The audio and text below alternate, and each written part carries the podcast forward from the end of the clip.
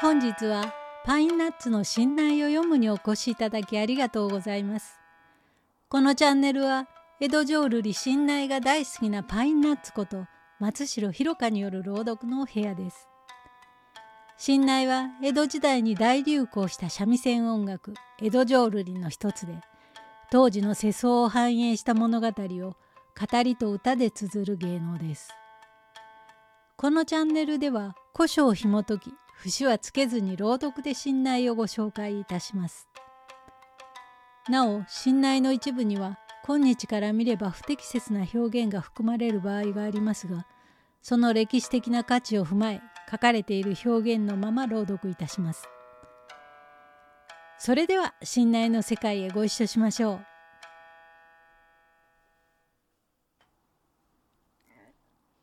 今回は信内の二大名作のうちの一つ「蘭長」を2回に分けてお届けしています。後半は軽快な前半とは打って変わり蘭長の女房お宮がこの糸のもとを訪れ別れてほしいと頼み込む縁切りの場面があり女房お宮が帰った後蘭長とこの糸の2人が心中へ向かうやり取りが語られます。それでは後半をお楽しみください。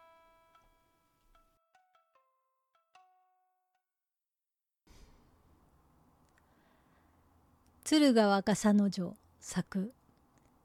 市川屋蘭長榊やこの糸。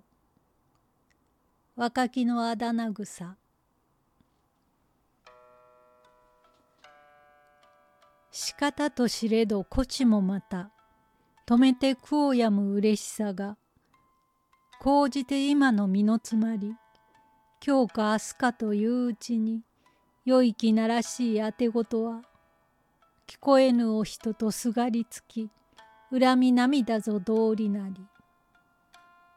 そういえばそんなものじゃがひょっと奥の客目が粋なやつでそなたの気が変わろうかとこりゃあ真のこと受け取ってお前もまあそれほど気遣いならちょっと覗いてみさんせ。と引き連れて襖の隙間。あれあちら向いてる女中さん私はそこへ行くほどにとっくりと見さんせ。とのれん押し焼けこの糸は。さぞ寂しゅうござんしたろ。とそばによれば。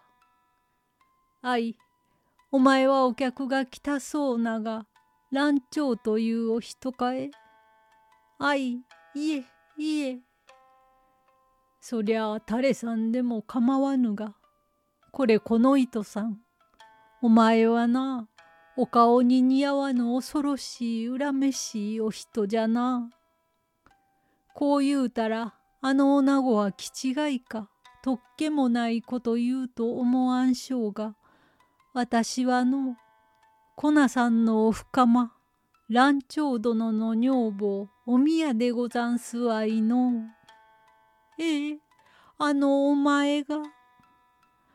さささぞびっくりさんしたろうが私が今日来たのは定めしおうて存分言うかと思わんしようがそこをずっと取ってのけて折り入って相談とっくりと聞いてくださんせや大方主の話で何もかも帰還して知り抜いて遺産しようが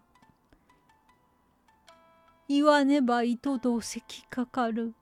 胸の涙のやる方なさ。あの蘭長殿と夫婦の成り立ち。話せば長い高輪で一つうちに互いに出一種縁でこそあれ据えかけて約束固め身を固め所帯固めて落ち着いてああ嬉しやと思うたわ本に一日あらばこそそりゃあ誰ゆえじゃこなさんゆえ。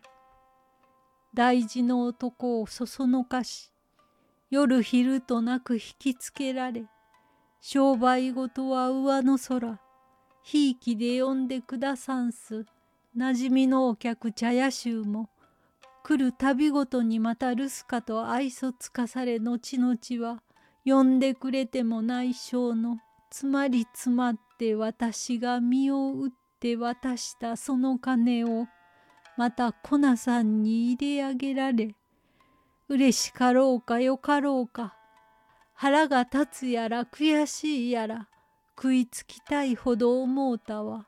今日まで日には行くたびか。その恨みを打ち捨てて互いのための進呈話。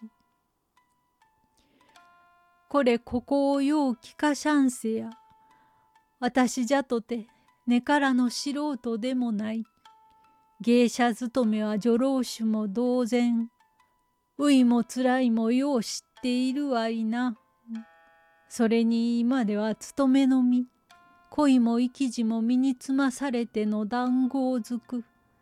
どうぞ蘭長殿と縁切って再び呼んでくだんすな。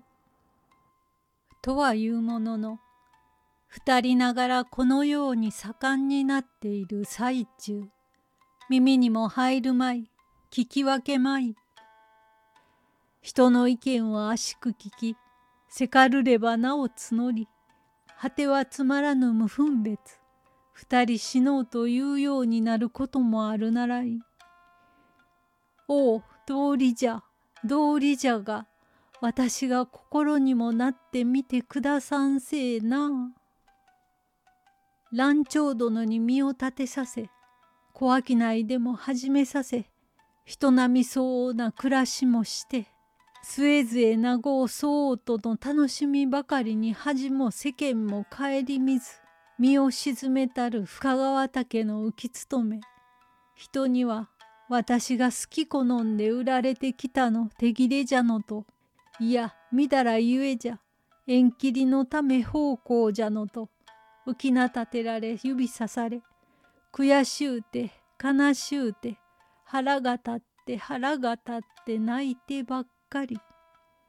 涙に激しお白いの。顔を直して呼び出しの。客を務むる苦しさは。どのようにあろうと思わんすぞいな。その辛さをばこれまでに。こらえこらえたその代わり。お前も今の辛さをばこらえて切れてくださんせ。さすれば蘭長殿の身分も立ち。私も苦労した甲斐もありお前も心を入れ替えて勤め大事に参したら親方の喜びその身の出世三方四方の良いことはただ粉さんの胸一つ。さあ思い切って呼ぶまいと一言つい言うてくださんせとことを分けたる真実を聞いて通りに不死芝の凝るばかりになる思いをば涙の水も消しかねてなお燃え上がる胸の火を押し消し押し消し押し沈め押し沈め。孟子お宮さんなるほど思い切り暗唱。ええなんと言わんす。思い切ってやろうとかえ。はい。だんだんのお話を聞いてなんぼはかない私でもこれが思い切らずにいらりょうかいな。何の何の正門重ねてふっつり呼びやすまい。さぞこれまでお腹立ち堪忍してくださんせや。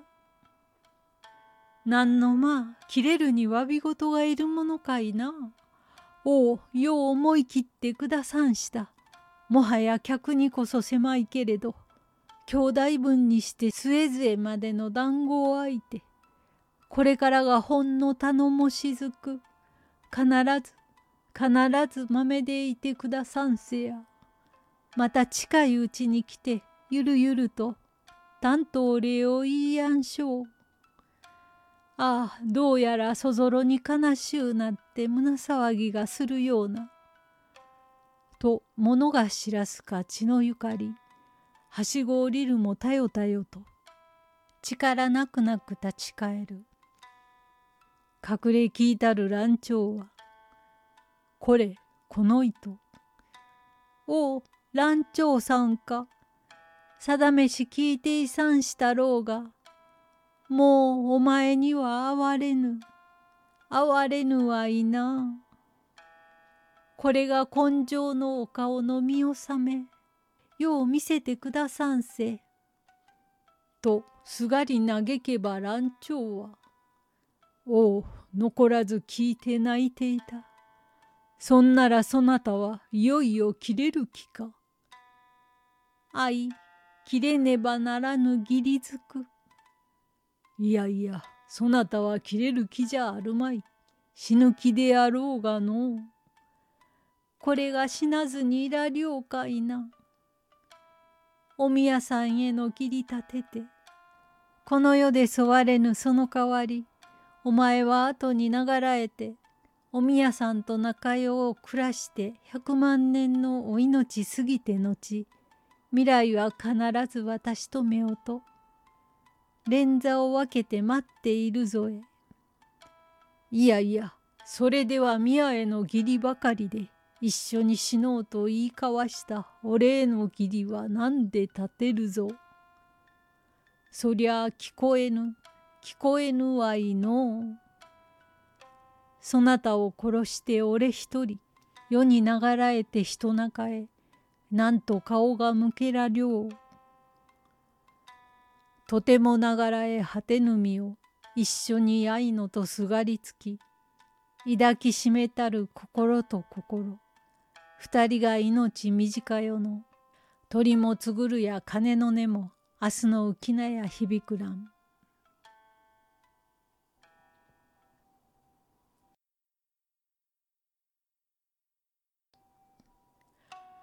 信内の名作「蘭長」を前編後編に分けてお届けいたしましたいかがでしたでしょうか？もしお聞きの皆様が信内という江戸の芸能に興味を持っていただけましたら是非本物の太夫が語る信内を聞きに劇場へ足をお運びくださいこのチャンネルが一人でも多くの方が信内に触れるきっかけになれば幸いですそれではまた次のお話まで。おやかましゅうございました。